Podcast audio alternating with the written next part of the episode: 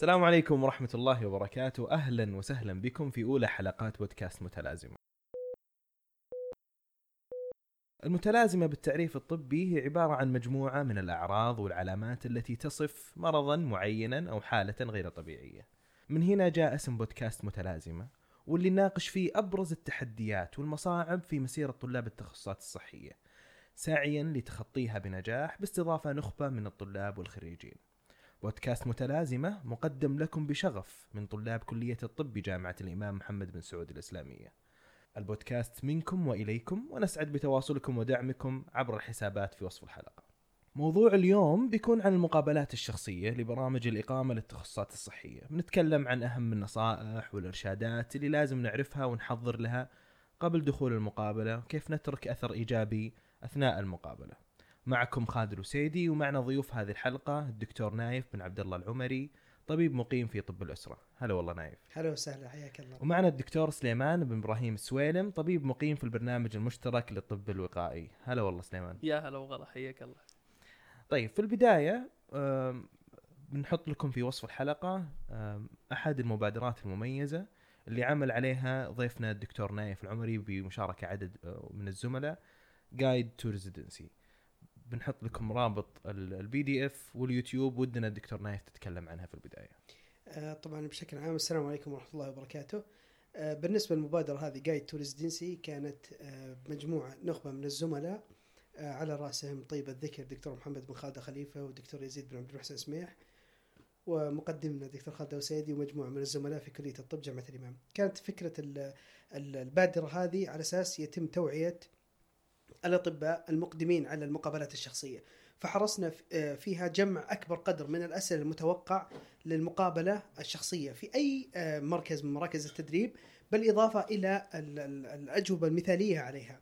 فطلعنا في كتيب بي دي إف فيه الأسئلة المشهورة وطريقة الإجابة عليها بشكل يعني مرتب ومثالي بالإضافة إلى ثلاثة مقاطع فيديو. واحد كان فيه آه، كيف الطريقة المثالية للمقابلة وواحده كانت كيف الطريقة الغير مثالية والطريقة اللي يكون فيها آه، الشائعة. الأخطاء الشائعة والفيديو الثالث كان فيه red flags الأشياء اللي المفروض إن الواحد يتفاداها أثناء المقابلة الشخصية.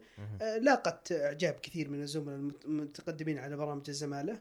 ونشرناها في اليوتيوب وتويتر وفي ال- ال- السوشيال ميديا بشكل عام والحمد لله والله يكتب فيها النفع إن شاء الله. والسنة هذه الحين كملنا سنتين على كملنا. سنتين عليها الحمد لله. طيب آه، ودنا نتكلم في البداية عن أهمية المقابلة الشخصية في برامج التخصصات آه، الصحية وين موقعها من الإعراب في مرحلة المتقدم للتخصصات؟ طيب السلام عليكم ورحمة الله وبركاته. حياك الله خالد. الله يبارك. آه، يا طويل العمر والسلام بالنسبة للمقابلة الشخصية هي تمثل جزء كبير من فرص قبولك إن شاء الله في البرنامج. آه، فلازم تستعد لها صح وإن شاء الله خلال المقابلة راح نذكر أهم الأشياء اللي تستعد فيها. آه، وقت المقابلة يكون أنت خلال فترة الامتياز راح تختبر اختبار هيئة التخصصات الصحية وعلى ضوء الدرجة حقتها راح تقدم في البوابة حق الترشيح وترتب رغباتك والمدن اللي تبغاها. وبعدها يتم المفاضلة بالدرجات وبنقاط الهيئة نقاط السي في في الهيئة. وبعدها يا طويل العمر والسلامه توصلك رسالة إن تم قبولك في التخصص الفلاني. بانتظار المقابلات. المقابلات راح ترسل لك من المراكز نفسها. وخلالها راح يترتب ترتب وقتك متى المقابلة الفلانية في السنتر الفلاني وهكذا. بعد الرسالة هذه اللي بت- بتفرح إن شاء الله المتقدمين. تجينا أكثر من مقابلة في أكثر من مركز في نفس التخصص. صحيح. ممتاز. طيب الحين إحنا في مرحلة ما قبل المقابلة. وش أفضل طريقة للاستعداد بعد الواحد ما يشوف المقاطع ويناظر الدليل ويسمع البودكاست هذا؟ نبغى طريقة آه، شخصية الواحد كيف يحضر لهذه المقابلة. آه، طبعا أول ما يبدأ الواحد يجي النومينيشن الأول الترشيح الأول للتخصص آه، مثلا أي تخصص من التخصصات الطبية. المفروض يسعى الطبيب بالفترة هذه إنه يتواصل مع أكبر قدر من ال- الأطباء المقيمين في المراكز. على أساس يعرف ميزات كل مركز وش الأشياء الكويسة فيه وبنفس الوقت آه، يحاول إنه آه، يتحصل على آه، يعني مثلا طرق تواصل مع الأشخاص المسؤولين في في في البرامج أو في المراكز التدريبية هذه.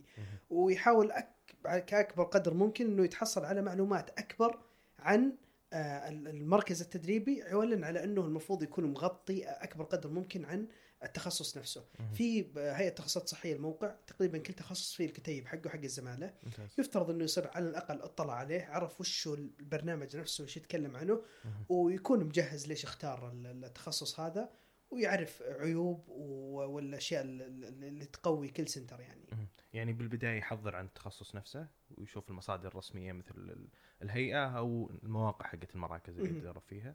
ثم يسأل الزملاء اللي يسبقوه في مصادر ثانية يحتاج الواحد يحضر عنها ويقرأ عنها مثلا؟ والله هذه أنا أشوفها بالنسبة لي أهم المصادر. آه تجربة الزملاء السابقين مثرية ومفيدة بشكل كبير جدا جدا جدا. آه فرصة ما تفوت. آه بيكونون قريبين خبرة لأنهم لسه سابقينك بالموضوع هذا. فبالعكس أنا أشوفها فرصة ما تتفوت طيب هل في أهمية إنه أعرف وش الفروقات بين المراكز؟ هل أصلا في فرق بين المقابلات الشخصية من مركز لمركز ولا بشكل كبير متشابهه؟ آه، بشكل عام المقاولات متشابهة لكن آه، كطبيب مهم إنه يعرف وش الفروقات وش الأشياء اللي تميز مركز عن مركز آخر. بكل أمانة المراكز ليست على مستوى واحد. فالواحد يحرص إنه يحصل له على مركز آه، يعني بدون ما نذكر مثلا أسماء المراكز غالبا يختلفون في تخصص عن تخصص يعني ما في مركز بكل التخصصات كويس ف فمعرفتك بال- بالمركز ال- الفلاني إنه مركز كويس وال resident اللي يطلعون منه يكونون يعني highly qualified resident كويس إنك آه، يكون هو ال- الأولوية عندك. آه، بالإضافة إلى أنه أساس استعدادك للمقابلات بشكل عام على كل ال centers أنت لازم تستعد للمقابلة وغالبا بتكون الأسئلة موحدة وبيكون فيها السؤال الشائع ليش اخترتنا. حلو. عشان كذا حتى لو أنا ال- المركز هذا اللي أنا رايح له الحين ماني بحاطه ضمن أو أولى رغباتي. لازم أبين لهم إني أنا شاريهم وإني أنا أبيهم. أكيد. أنت لما تروح مركز آه لازم يعني تاخذ آه لازم تضمن نفسك أنت اولا. لأنك أنت بالنهاية أنت راح ترتب رغباتك. وهم راح يكون عندهم قائمة، القائمة اللي بيحطونها هم راح يحطون مثلا قائمة ثلاثة أو أربعة إذا اختارك. راح يحطون قائمة مثلا فيها 10 12 وبيكون في 15 احتياط، فأنت ما عندك مشكلة. أنت أي سنتر تروح فيه لازم تبدي لهم إنك أنت رايح عندهم وإنك أنت تبيهم انهم من ضمن أولوياتك. لأنه احتمال كبير يح- يحصل لك المركز هذا. فبالتالي أنت لازم تختار المركز هذا وتاخذه يعني. طيب وش أبرز ال- المستندات وأهم المستندات اللي لازم أجيبها معي أثناء المقابلة؟ هم غالبا يطلبون يا طويل العمر والسلامه أنت عشان تكون في الصورة أغلب المراكز قبل المقابلة بيومين ثلاثة راح يرسلون لك إيش الملفات اللي يبونها تحديدا. أغلب المراكز تتطلب ال CV تتطلب شهادة آه، التخرج تتطلب ترانسكريبت تتطلب ال reference إذا عندك والدورات اللي أخذتها والمؤتمرات. هذا أهم الأشياء اللي أغلب المراكز اتفقت على إنهم يطلبونها. مم، ممتاز. طبعا بشكل عام المقابلات الشخصية فيها تشابه كبير بين ال- المهن حتى المقابله اللي دخلناها أول في السنة التحضيرية في كلية الطب آه، أو الكليات الثانية.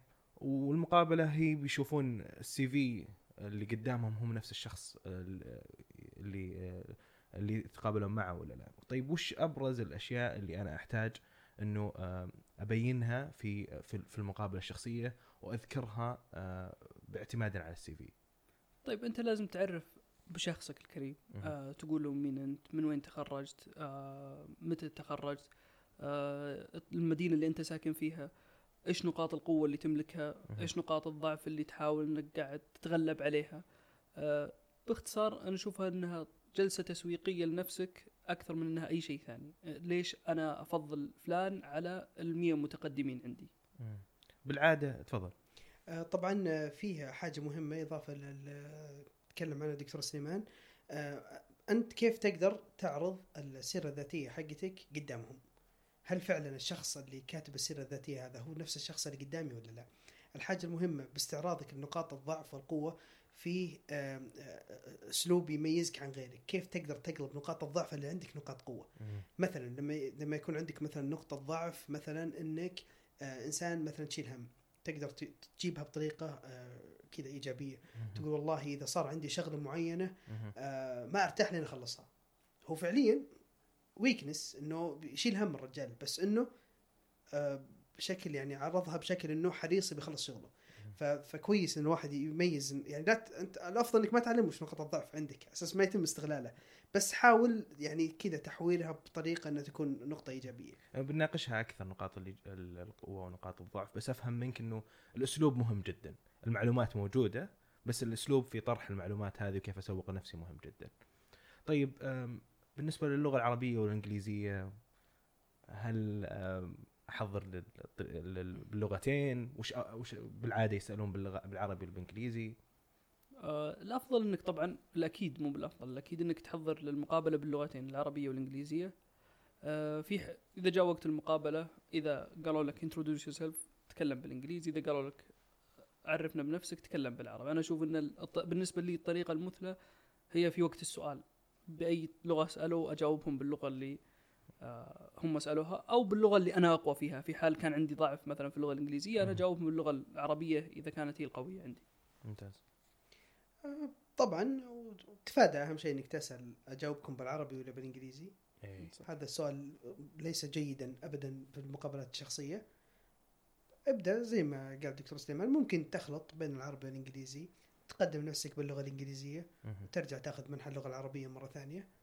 ويكون في يعني تقلب في اختيار اللغات بالمقابلة وأشوف إنه تقريبا هذا يعني ال- الأفضل وهذا الشائع يعني. ممتاز ممتاز. الحين خلصنا مرحلة الإعداد بشكل عام. جهزنا ال CV جهزنا المستندات. ليلة المقابلة أو قبل المقابلة وش الأشياء اللي احتاج أسويها؟ آه، صراحة آه، الاستعداد دائم لأي شيء الاختبار المقابلة كل شيء لازم الواحد يكون مستعد بشكل كويس. لازم يكون آه، نايم كويس لازم يكون آه، مبتعد عن كثير يعني يكفي إن المقابلة الشخصية بحد ذاتها stress فيحاول يبعد عن ال other stressor يعني يكون. مرتاح آه، يكون موجود مبكر قبل وقت المقابلة بوقت كافي آه، آه، يعني تقريبا هذه أهم أهم الأشياء اللي المفروض إن الواحد يكون مستعد له ولازم أفضل شيء لما يروح المقابلة الشخصية وهو متوقع إنه بيقابله أقل شيء من ثلاثة إلى أربعة ياخذ معه نسخ للسيرة الذاتية اللي موجودة معه بالاضافه إلى الأوراق اللي هم طالبينها. يأخذ معه أربع خمس نسخ على أساس أول ما يدخل بشكل كويس أفضل إنه يوزعها عليهم احتراما لهم يعني. ممتاز. طيب الحين وصلنا للمقابلة الشخصية. ودنا نناقش أبرز الأسئلة وكيف الاستراتيجية والطريقة اللي أقدر أجاوب عليها. بالعادة أول سؤال عرف بنفسك. ودي أسمع منكم وش أفضل طريقة إني أعرف بنفسي وأحضر لها السؤال آه، طبعا بالبداية التعريف بالنفس يعني يكون تذكر أول شيء اسمك. هذه شغلة مهمة. تذكر هل أنت آه، يعني medical intern الآن ولا خلصت ال internship من وين تخرجت؟ آه، إذا عندك أي مثلا leadership experience والله كنت مثلا chief intern كنت leader أيام الكلية كنت آه، مثلا قائد للأنشطة الطلابية يعني تذكر الأشياء الكويسة اللي فيك. وممكن تذكر فيه برضه إنه my specialty of interest وتحط التخصص اللي أنت مختاره عندهم الآن وتقفلها مثلا وسعدت اليوم وتشرفت باللقاء فيكم. ممتاز. جميل.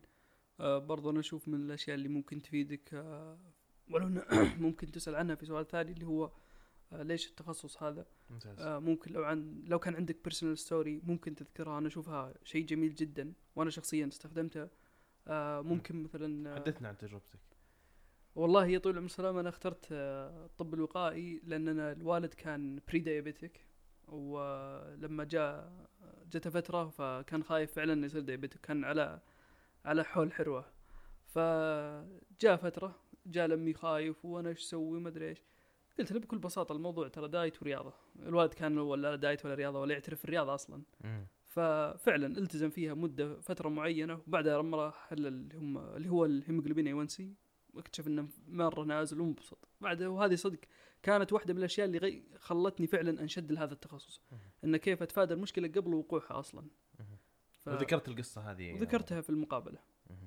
ممتاز فكانت أنا أشوفها بالنسبة لي كانت شيء جميل سألتهم بعد المقابلة لما انقبلت في التخصص سألتهم كيف كانت قالوا ممتازة. فيعني أشوفها شيء جميل إذا عندك personal story إنك تذكرها. بحيث إنه فعلا يثبت قديش أنت شغوف بهذا التخصص. ممتاز. في أشياء دوافع ثانية ممكن لازم أبرزها في سؤال ليش اخترت التخصص هذا؟ وش ممكن بعد؟ ممكن ليش اخترت التخصص هذا؟ تذكر ميزات التخصص نفسه. يعني مثلا على سبيل المثال مثلا طب الأسرة. أنا لما دخلت في طب الأسرة قلت لهم والله التخصص هذا هو التخصص هم ال gatekeeper وهم الناس اللي يفلترون المرضى. ولو كان عندنا نظام طب طب أسرة جيد كان ما تمتلي المستشفيات بالطريقة هذه. فتبدأ تذكر محاسن كل تخصص. وقس عليها مثلا التخصص مثلا الباطنة قس عليها تخصص الجراحة. آه، كيف تقدر تقول لهم والله إحنا نقدر نحفظ حياة المرضى؟ إحنا إحنا. يعني تقول الكلام وأنت واعي وقاري. عن التخصص نفسه وعارف وش طبعا كل تخصص مهم وهذا يعني آه، شيء مفروغ منه. بس كل تخصص تذكر محاسنه. وتقول والله أنا أيام الكلية وجدت نفسي مثلا بهذا التخصص. وجربته في فترة الانترشيب وفعلا وجدت نفسي فيه واستمتعت وتشوف إنه مهم إني أربط صفاتي الشخصية والأشياء اللي يتميز فيها مع مميزات التخصص هذا آه، ممتاز جدا لكن ما تكون واثق بزيادة إيه. يعني ممكن تمدح نفسك إنه أنا والله عندي الشخصية هذه وكذا وهذه مرة تنفع للتخصص هذا. وهم أصلا ما يشوفون الشخصية اللي أنت تتكلم فيها فيك فهذا هو. فاربط الأشياء ال- اللي يعني اللي موجوده فيك ولا تخلطها يعني. لا تكون مغرور يعني. ممتاز. طيب بالتأكيد بيسالوني عن وش نقاط القوة اللي عندك ونقاط الضعف. خلينا نبدأ بنقاط القوة. كيف أول شيء أقدر أحصرها؟ آه، أجيب نقاط قوة حقيقية؟ وكيف أقدر أثبتها لهم أي وقت مقابلة؟ طبعا آه، يمكن ذكرنا بالسؤال اللي قبل حضورك المقابلة بوقت مبكر والأشياء هذه. فأنت فعلا لما تجي تتكلم في نقاط القوة وتذكر فيها إنه أنت والله ما تحب إنك تكون متأخر. ففرصة إنه لأنهم هم غالبا اللي في المقابلة عندهم قائمة ومتى وصلت وكم ساعة. فلما تكون موجود مبكر وتقول والله أنا ما أحب التأخير هذه من نقاط القوة. تقول مثلا عندك بروفيشناليزم إنك أنت إنسان مثلا آه، ممكن ليدر. آه، قائد آه، تحب مثلا ما عندك مشكلة تعمل آه، إذا كان في ضغوطات معينة ما عندك مشكلة إنك تستطيع إنك تتعامل معها هي تقريبا نقاط واحدة لكن كيف أنت تعبر عنها يعني. بدل ما تقول والله مثلا ما عندي مشكلة أنا أعمل تحت الضغط غير لما تقول والله أنا أستطيع مثلا آه، ترتيب أموري بحيث إنه حتى لو كنت مضغوط أقدر أسوي أشغالي على أكمل وجه وتجيب شواهد وأدلة مثلا إذا في تجارب سابقة زي ما تفضل. دكتور سليمان إذا في تجارب سابقة تقول مثلا والله أيام الكلية كان عندنا اختبار وكنت أشتغل مثلا بالنشاط الطلابي. وبنفس الوقت كان عندنا كرنت ريسيرش نشتغل عليه وتجيب عدة أشياء معينة وكلها آه، يعني تمت أتممتها يعني. وش أبرز اللي تشوف نقاط القوة اللي أحتاج آه، أذكرها ولا لازم تكون حقيقية وموجودة عندي؟ طبعا لازم تكون حقيقية. الافضل لا تذكر شيء مو موجود فيك لأنه. راح ي... بالعكس بي... بيعطي انطباع عنك سيء. آه انه قاعد يقول كلام ما نشوفه إحنا. مثل ما قال نايف قال آه لا إله إلا الله اللي هو انه إذا أنت مثلا تقول أنا أحب ما اتاخر جايني الساعة 9 ونص مقابلتك الساعة 8 مم. أنت قاعد تقول أشياء ما موجودة فيك. فهذا شيء يعطي انطباع سيء عنك نوعا ما. طيب بالنسبة لنقاط الضعف هذا نقاط الضعف هذا هذا هذا تقريبا السر بالمقابله نقاط الضعف هذه آه، هم فعلا أحيانا يعني ما في أفضل من إنك تسأل أحد يعلمك نقاط ضعفه. فأنت غلط إنك تبين نقاط ضعفك. فالأسلوب الذكي إنك تبين نقاط ضعفك كقوة. يعني مثلا إيه. آه، أحد الأسئلة بتذكر مرت علينا يوم مقابلات قال لي وش نق... تشوف نقاط الضعف اللي عندك؟ فممكن أنا شخصيا قلت لهم والله نقاط الضعف أنا انسان أشيل هم. جدا أشيل هم لما يكون عندي شغلة معينة أشيل هم ما أرتاح لين أخلص الشغلة. هو فعلا إنك تشيل هم يعني آه وقلقك من شغلة معينة هذا نقطة ضعف مو نقطة قوة. لكن إنك تخلص الأشياء كلها بوقت سريع و وحتى أتذكر كنا نقول والله لو لو تعطوني شغلة مثلا تقول لي ديدلاين بعد أسبوعين عادي أخلصها بعد ثلاث أيام لأني أشيل هم. فأنت محورتها بشكل إنه شيء كويس يعني. هذا أفضل طريقة إنك تمثل نقاط الضعف عندك. يعني نقدر نقول قاعدة إنك لا تقول أنا ما عندي نقاط ضعف. ما في أحد ما عنده نقاط ضعف. اي وحتى لو تذكر نقط الضعف وت- وتمحورها بشكل كويس مم. آه تقدر تقول والله أستطيع إني مثلا آه أعمل عليها الآن حتى ممتاز. إني أعدلها. ممتاز. والقاعدة الثانية إنه لما تذكر نقاط الضعف لازم تقول أنا كيف قاعد أحاول أصححها أو كيف قاعد أحولها ال- النقاط ايجابيه بالضبط.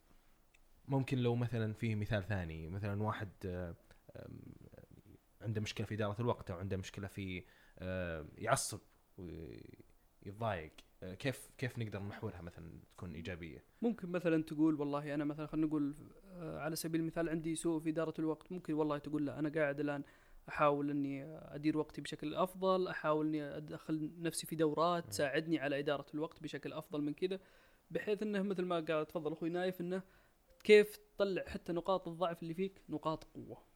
ممكن تكون عندك نقطة ضعف سابقة وعدلتها. إيه. تقول مثلا والله أنا والله نقطة ضعف كانت لغتي الإنجليزية ضعيفة لكني اشتغلت عليها ثلاث سنوات ولا أربع سنوات اللي راحت والحمد لله صرت الآن أفضل. طيب ننتقل للسؤال اللي بعده. بعد ما سألوني ليش اخترت التخصص هذا ليش اخترت المركز؟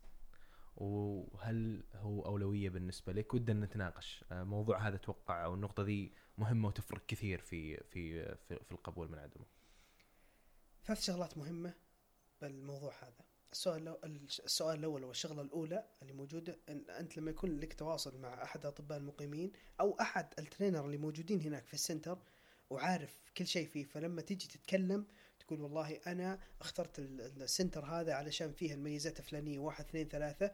قبل لا تذكر الميزات تقول والله أنا مدح لي ال center فلان الفلاني سواء كان resident موجود عندهم ولا trainer يعطي انطباع إنه فعلا الشخص اللي قدامي هذا المتقدم ال applicant متأكد وعارف وسائل مو بجاي يعني ما هو بعارف حاجة عن ال عن ال- أي. ال center.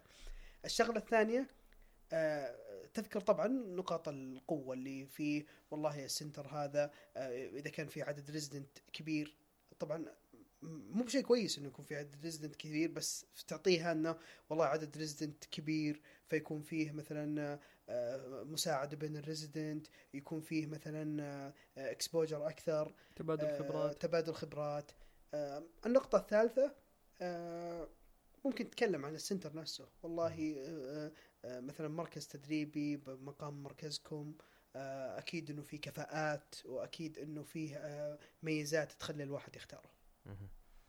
طيب السؤال الشائع آه، هل بتختارنا على غيرنا؟ هل أنت حاطنا الرغبة الأولى ولا لا؟ كيف أقدر أجاوب هالسؤال بشكل آه، دبلوماسي؟ طيب أنا أشوف إنه ما في طريقة صحيحة وخطأ لهذا الجواب لكن أنا بالنسبة لي الطريقة ال- اللي أنا أتبعها اللي هو في حال كان فعلا هذا هو المركز اللي أنا أبغاه أقول فعلا ان أنتم المركز الأول وأنتم الاكثر رغبة لي. آه في حال لا والله كان شيء ثاني أنا أشوف إنه خطأ كبير جدا إنك تقول لهم لا. لا هذه ما حد يحبها. قل والله أنا أنا بالنسبة لي قلت لهم ان أنا حاليا تركيزي كله منصب في هذا المقابلة لهذا ال center فقط لا غير. آه لما تقفل على نفسك باب هذا شيء ممكن بعدين لو لا قدر الله ما حصل لك قبول في ال center اللي أنت تبغاه ممكن يحصل لك قبول هنا لكن بسبب إنك قلت لا راحت عليك هذه الفرصة. ممتاز ممتاز آه، أنا عندي إضافة برضو. آه، مشكلة نظام ال matching اللي موجود الآن بالهيئة قد تكون أنت مختار center معين زين؟ و... ويكون شخص ثاني مختار حاطينه هم رغبة ثانية ويختار center آخر فياخذه. ال center اللي أنت مختاره رغبة أولى ما, ما, ما يكون لك حظ فيه. حتى لو إنك يعني معطيهم. فأنت آه، أي center تروح فيه تبدأ الرغبة إنك موجود إنك جاي لهم وأنت بيهم. ايا كان ال center هذا لأنك احتمال يكون لك وأتوقع في دفعتنا عام 2017 كثير من ال resident كانوا جتهم الرغبة السادسه وكانوا مختارين الرغبة الأولى أو الثانية. فأي center تروح لمه أنت تبيهم. هذا هذه قاعدة. أحيانا ممكن يعطونك السؤال آه، مثلا إذا طلعت من عندنا هل بتقابل بمكان ثاني؟ الجواب أكيد إيه. آه، راح أخذ كل فرصي. وهذا شيء أكيد لكن أنا أتشرف إني أكون ب center مثل center كم والكلام ال- ال- ال- الجميل المنمق هذا.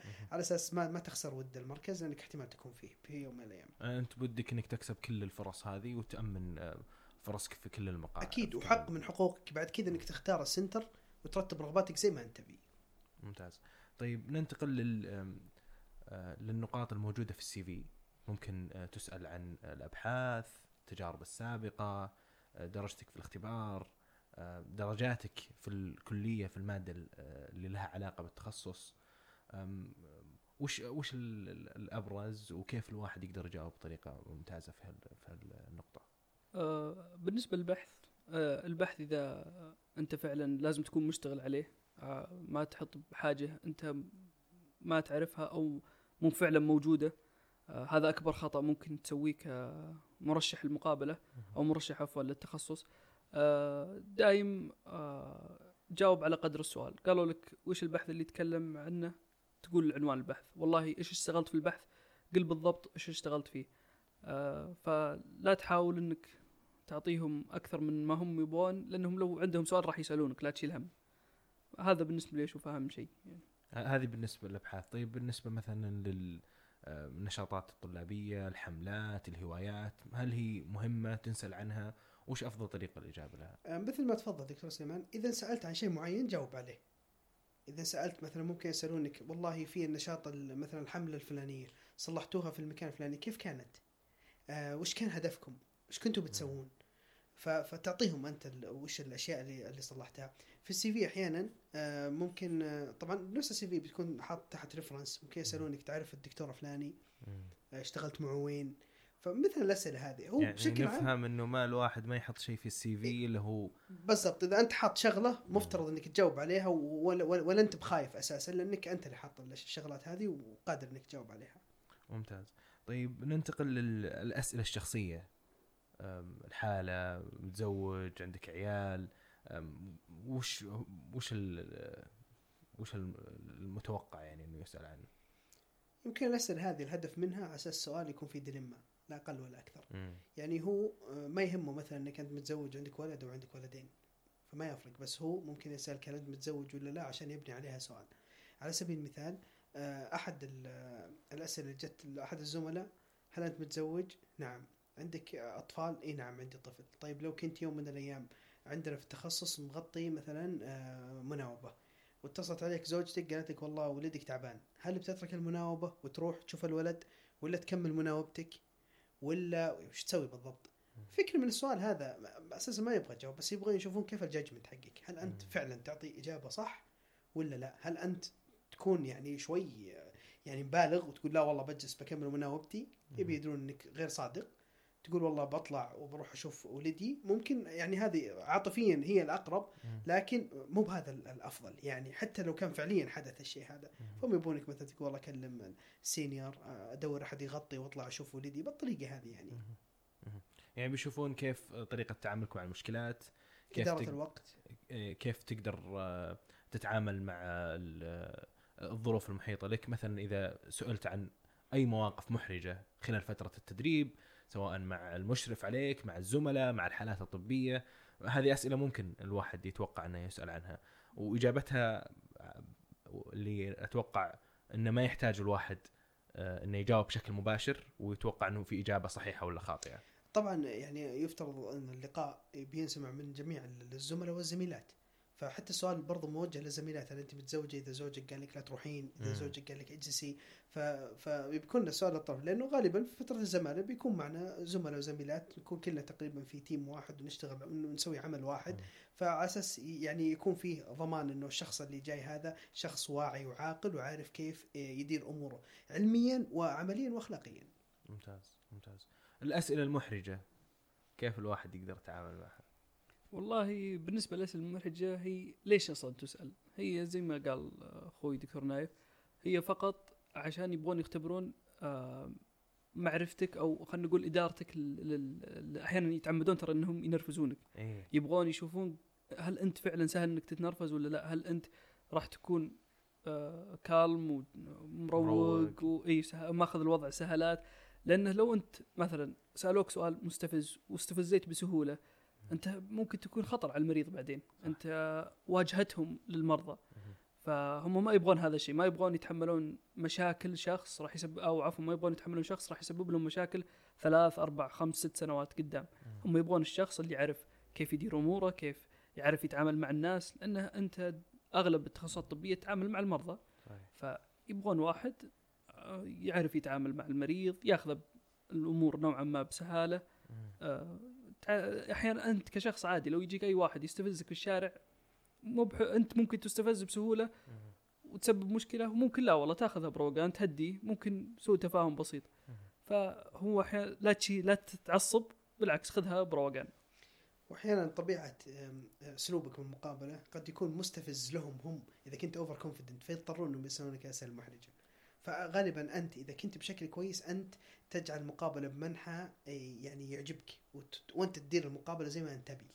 هذه نقطة مرة مهمة، إحنا كيف نقدر نوزن بين الواحد ما يكون مغرور ولا يقلل من قدره، يكون يعني فيه في ثقة بنفسه بشكل كبير. أسلوب آه، الإجابة. يعني مثلا لما تيجي تقول لي والله آه، آه، عطني مثلا صفة قيادية مثلا إذا أنت كاتب قيادي أقدر أقول والله أنا لما كنت أيام الكلية كنت آه، آه، أنا الوحيد اللي سويت حملة وأنا أول من استحدثت حملة في كلية الطب بجامعة الإمام. وأنا أول من فرق لما تقول والله وفقنا الله سبحانه وتعالى مع مجموعة من الزملاء إن آه، استحدثنا حملة وكانت هي أول حملة في كلية الطب. وكان يعني بفضل الله سبحانه وتعالى وتوفيقه كنت أنا القائد للمجموعة واستمتعنا واستفدنا من بعض. وهذا من توفيق الله سبحانه وتعالى. فالآن يمكن قلناه بأسلوبين. أسلوب شوي مستفز أسلوب يعني فيه رزانة وثقل شوي. آه، تقليلك من نفسك ابدا مو بجيد. قيمتك التي تضعها لنفسك هي اللي تخلي الشخص اللي قدامك يحترمك. فلا تقلل من نفسك ابدا ابدا ابدا مهما كان يعني. ومهم بعد حفظ جهود الزملاء وتبيين. التعاون. هنا هنا هنا. يبين. أنت لما تقول أصلا أساسا أنا leader غير لما تقول أنا مدير. إيه. leader إشراك المجموعة كاملة بشكل عام. ف, ف يعني يحبون ال- ال- الأمور هذه. وعمر الشخص الواثق من نفسه ما ينقص من قيمة غيره. مستحيل. بالعكس مثل ما تفضل أخوي نايف يتشارك مع الزملاء. دايم كل مشروك مبروك. إيه ممتاز. طيب الأسئلة اللي في, في عمق التخصص. إذا كان سؤال آه، في تخصص جراحي بيقول لك آه، العملية آه، كم عملية دخلت وكيف تتعامل مع العملية هذه وش ال management حق ال- المرض هذا وكيف الواحد يقدر يجاوب؟ وش وش اللي هم أصلا يسعون له في هال في هالأسئلة؟ غالبا أنت لما تجيهم أنت أساسا تصير لسه توك بادئ internship ما خلصت يمكن لست شهور. فأنت لما تجي مقابله جراحة أنت ما أنت بجراح. لما تجي مقابلة باطنة لست استشاري باطنة. فبعض الأسئلة هذه غالبا ممكن تكون أسئلة سهلة يعني فالإجابة عليها كويس يعني يوضح إنك يعني إنسان عندك knowledge إذا ما تعرف يعني بشكل بسيط قل I don't know أنا ما أعرف. وبعدين لطف الجواب إنك ما تعرف بحاجة كويسة إنه إن شاء الله مستقبلا آه، بعد مثلا الالتحاق بال- بالمركز ال- العظيم وإلى آخره راح أتعلم إن شاء الله وأكون قادر على الإجابة بالأسلوب هذا يعني. في أسئلة مهمة جدا. مثلا آه، أحيانا آه، في في الانترشيب أتوقع في كل المستشفيات يكون فيه الكتف معينة. الالكتف هذه قد يكون الشخص استنفذها من قبل. وممكن ما يحصل له قبول بال electives اللي ماخذها. على سبيل المثال اللي يبغى derma مثلا ياخذ تو elective derma وما يحصل له قبول في الرغبة الأولى يجي قبول في الرغبة الثانية. فيجون ويجيهم واحد يجيهم- السي في اللي عنده كلها الابحاث يكون مثلا على الأقل ممكن هذه يعني يتم التصرف فيها لكن تبقى ال elective هي ال issue. فممكن يقول لهم والله أنا باق- باقي لي مثلا ال elective نهاية السنة مخلية باخذه عندكم في ال center. حتى يعني يضمن القبول وييسر الله إن شاء الله. طيب بالنسبة مثلا للدرجات إذا كيف أربط بين درجاتك اللي بالكلية والتخصص هذا؟ أربط بالأبحاث اللي, اللي سويتها والتخصص هذا. يمكن واحد ما يعني ما أكتشف إنه يبغى التخصص إلا في آخر الانترنشيب أو مثل ما تفضلت ما توفق إنه آه، يقبل بالتخصص اللي هو يبيه وصارت له التخصص الرغبة الثانية والثالثة. كيف الواحد يقدر يجاوب ممكن انت؟ تقول يا طويل العمر سلام أن الدرجات هذه ما تعكس آه، مدى جودتي في في المادة المعينة أو في التخصص الفلاني. لأن أحيانا الاختبار okay هي مقياس للنجاح والرسوب بس إنها ليست مقياس لمدى حبك وشغفك في هذا التخصص. برضو أنت زي ما تفضل أخوي نايف انه أنت في البداية أنت راح تتعلم أنت راح تتغطى على كل هذه العقبات إن شاء الله في المستقبل. فببساطه تقول لهم إن أنا عندي استعداد للتعلم أنا أحب التخصص هذا أحب أتعلم فيه. راح أتحسن راح مع المركز الجي- الجيد الممتاز العظيم هذا أنا واثق إنه راح يساعدني وبيطورني وبيخليني أفضل مما كنت عليه في أيام الكلية. ممتاز. طيب ننتقل للأسئلة اللي لها علاقة بالمستقبل. وين تشوف نفسك بعد خمس سنين بعد عشر سنين؟ أو إنه يسألك وش تشوف نفسك في التخصص الدقيق ال fellowship اللي أنت بتاخذها؟ آه، طبعا دايم وين تشوف نفسك بعد عشر سنوات؟ طبعا أنا أشوف يمكن آه، أول ما دخلنا كلية وين تشوف نفسك؟ أجوبة شوي فيها نرجسية يعني وزير صحة آم، آم، ماني عارف إيش مدير. فغالبا مثل الأمور هذه وين تشوف نفسك بعد عشر سنوات؟ والله متوقع إن شاء الله بعد عشر سنوات أكون استشاري آه، آه، صاحب قيمة مثلا عالية في في تخصصي. هذا أهم شيء. آه، ال- ال- بالنسبة للتخصص الدقيق أنا أشوف إنه من أكبر الأخطاء إنك تتطرق للتخصص الدقيق في المقابلة الشخصية، ليش؟ لأنه غالبا التخصص الدقيق نوعا ما يطلعك من التخصص الجنرال العام اللي أنت داخل فيه، فلما تكون متقدم على الباطنة تيجي تقول والله بدخل cardiology ولا endocrine أشوف إنك ظلمت التخصص نفسه، فغالبا أفضل إجابة على السؤال هذا إنه والله الآن حتى الآن أنا ما فكرت بتخصص دقيق. مهم جدا إني أقوي أساساتي بال- بالتخصص ال- ال- الأساس هذا وبعد كذا ممكن على نهاية المطاف الواحد يتنور بعد ما يجرب التخصصات الدقيقة الموجودة وبعد كذا يتخذ قراره. صحيح وممكن برضه تقول والله إذا أنت راغب تكمل مع ال center هذا ممكن تقول أنا بشوف مثلا وش حاجة ال center بعدين وأنا ممكن أحاول إني أقوي نفسي فيها خلال فترة ال residency هذه بحيث إني أطلع أكمل fellowship فيها ممتاز.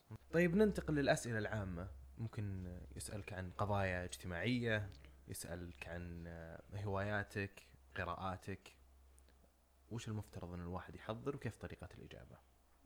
طيب المفترض يا طويل العمر والسلامه إنك إذا أنت حاط هوايات ايا كانت هوايات هو الغرض من السؤال مو إنه يشوف أنت شو هواياتك هو ما ما فرق معه بس يشوف يبغى يشوف إيش التوازن اللي عندك أنت.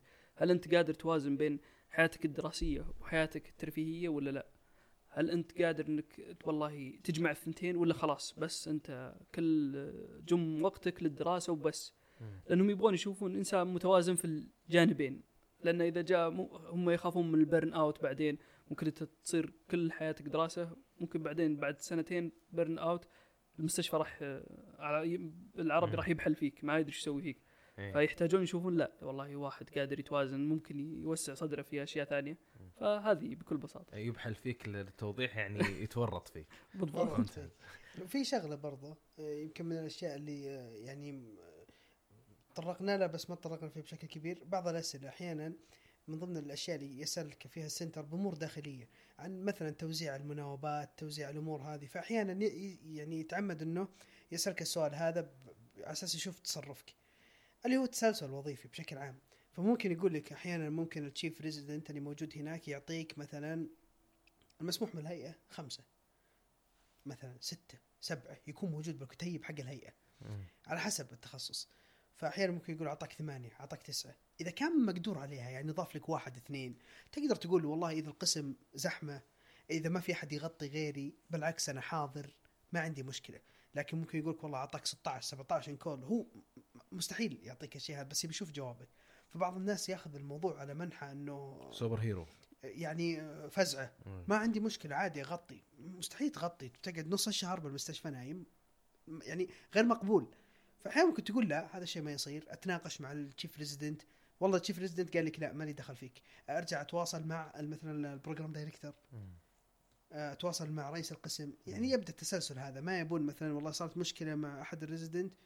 تروح تتكلم مثلا مع ال program director أو مع بالإضافة لها الأمور الأخلاقية. أحد الاطباء زملائك سوى خطأ مع مريض وش المفروض تسوي؟ فالأفضل إنك تقول اتكلم معه أوضح له خطأه أعلمه وش يسوي. مم. يعني بالطريقة هذه يعني يحتاج إنه يفهم إنك أنت فاهم النظام وعارفه وكيف تتعامل مع تحترم. ال seniority اللي موجودة. بالضبط أهم. شيء. بالضبط. ممتاز طيب خلونا ننتقل للجزء الآخر من الطاولة. ال program directors لجنة القبول. وش المعايير اللي هم يفاضلون فيها بين المتقدمين؟ بالنهاية بعد كل المقابلات هم بيسوون ترتيب للمتقدمين زي ما أنت بتسوي ترتيب للمراكز. آه، بشكل عام يعني عشان نكون شوي صريحين آه، ترى آه، كثير من التوصيات اللي ياخذها ال- ال- intern بعضها توصيات موجودة بالدرج عند الطبيب خصوصا إذا رحت شهر مثلا. مم. إذا أنت مشتغل معه شغل كويس ويذكرك فعلا بيكتب لك كلام وقد ممكن يكون كلام توصية من الدرج. نفس ما تكلمنا بس إنه يصير عارفك فهم يلجؤون يسألون. مثلا والله هذا ال resident اشتغل عندك. آه وش الأشياء الكويسة اللي فيه؟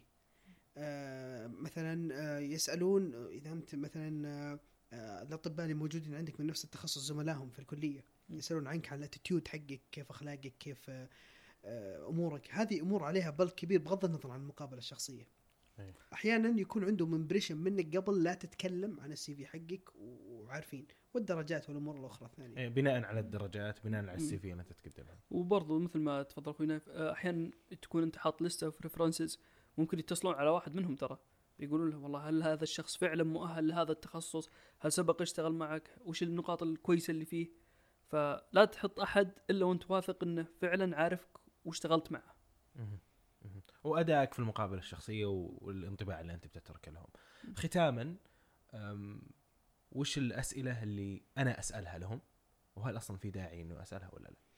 والله غالبا كويس إنك تسأل. يعني ممكن تسأل مثلا هل إذا تم اختياري آه، آه، هل بتعطوني sponsor ولا لا؟ عادي يعني لا تستحي. لأن مثل الأمور هذه مفصلية حتى لك أنت بترتيب ال- المقابلات. على سبيل المثال أحد ال- المستشفيات مثلا ممكن يقول لك والله لا أنا ما أعطيك sponsor إلا إذا سويت الشغلة الفلانية مثلا آه، آه، التحقت مثلا بالسلك العسكري آه، مثلا ممكن يقول لك لا والله إحنا ما نعطي إحنا مجرد بس تدريب نعطيك مثلا مقعد تدريبي لكن ما نتكفل بك ماديا مثلا. فهذه أمور مهمة إنك يعني تسأل عنها. ممكن تسألهم بعد إذا عندكم سؤال إضافي تبون تسألوني ادبا يعني. وبشكل عام هذا هو. ودايم كلمهم بأخلاقك واشكرهم في النهاية. وعلى وقتهم. وخلك بأخلاقك يعني زي ما أنت. قل لهم شكرا على وقتكم لأنهم فعلا هم أعطوك جزء من وقتهم في صحيح. في حال إنهم يبون يأخذونك إن شاء الله. صحيح. ودايم خليك مؤدب. وفي شغلة يعني يمكن لقائنا معك أخذ له تقريبا ما يقارب نص ساعة أو أكثر. المقابلة عادي ترى سبع دقائق ثمان دقائق وأنت ماشي. فهم يعني آه، أنت لازم تحضر الأشياء كثيرة. فعادي يسألونك أسئلة كذا بشكل سريع. تكلم عن نفسك ليش اخترتنا آه، وش تبي من التخصص هذا. آه، ليش درجاتك مي بكويسة؟ كذا يلا خلاص شكرا مع السلامة. ممتاز. وانتهى الموضوع. طيب انتهت المقابلة. آه، سؤالين. ال- كيف أعرف إنه انقبلت ولا ما انقبلت؟ وكيف أقدر أستفيد من التجربة هذه وأحضر المقابلات القادمة؟ لا تشغل نفسك بالمقابلة اللي انتهت. أحيانا تكون مقابلتك تحس أنت إحساسك الداخلي إنك أديت أداء كويس وبالتالي تكون مقابلتك عادية بالنسبة لهم أو أو ما غطيت المتطلبات اللي يبونها. أحيانا تطلع مقابلة وأنت متضايق ويكون هذا السنتر اللي اختارك فلا تشغل نفسك هم بيختارونك ولا لا لأنه بالنهاية بوابة الهيئة بتطلع. صحيح. وتعلم من كل مقابلة للثانية. هذا أهم شيء. خلصت مقابلة انساها تماما. الأخطاء اللي سويتها في المقابلة؟ تعلم منها المقابلات الجاية. يعطيكم العافية. شاكرين لكم حضوركم ووقتكم. في الختام نشكر لكم استماعكم ونتمنى كل التوفيق للمتقدمين للمقابلات الشخصية في التخصصات الصحية. آه، نستقبل اقتراحاتكم ودعمكم وآرائكم آه، على وسائل التواصل في وصف الحلقة وما نوصيكم تشوفون الروابط الموجودة. كان معكم خالد الوسيدي من بودكاست متلازمة وإلى لقاء آخر. والسلام عليكم ورحمة الله وبركاته.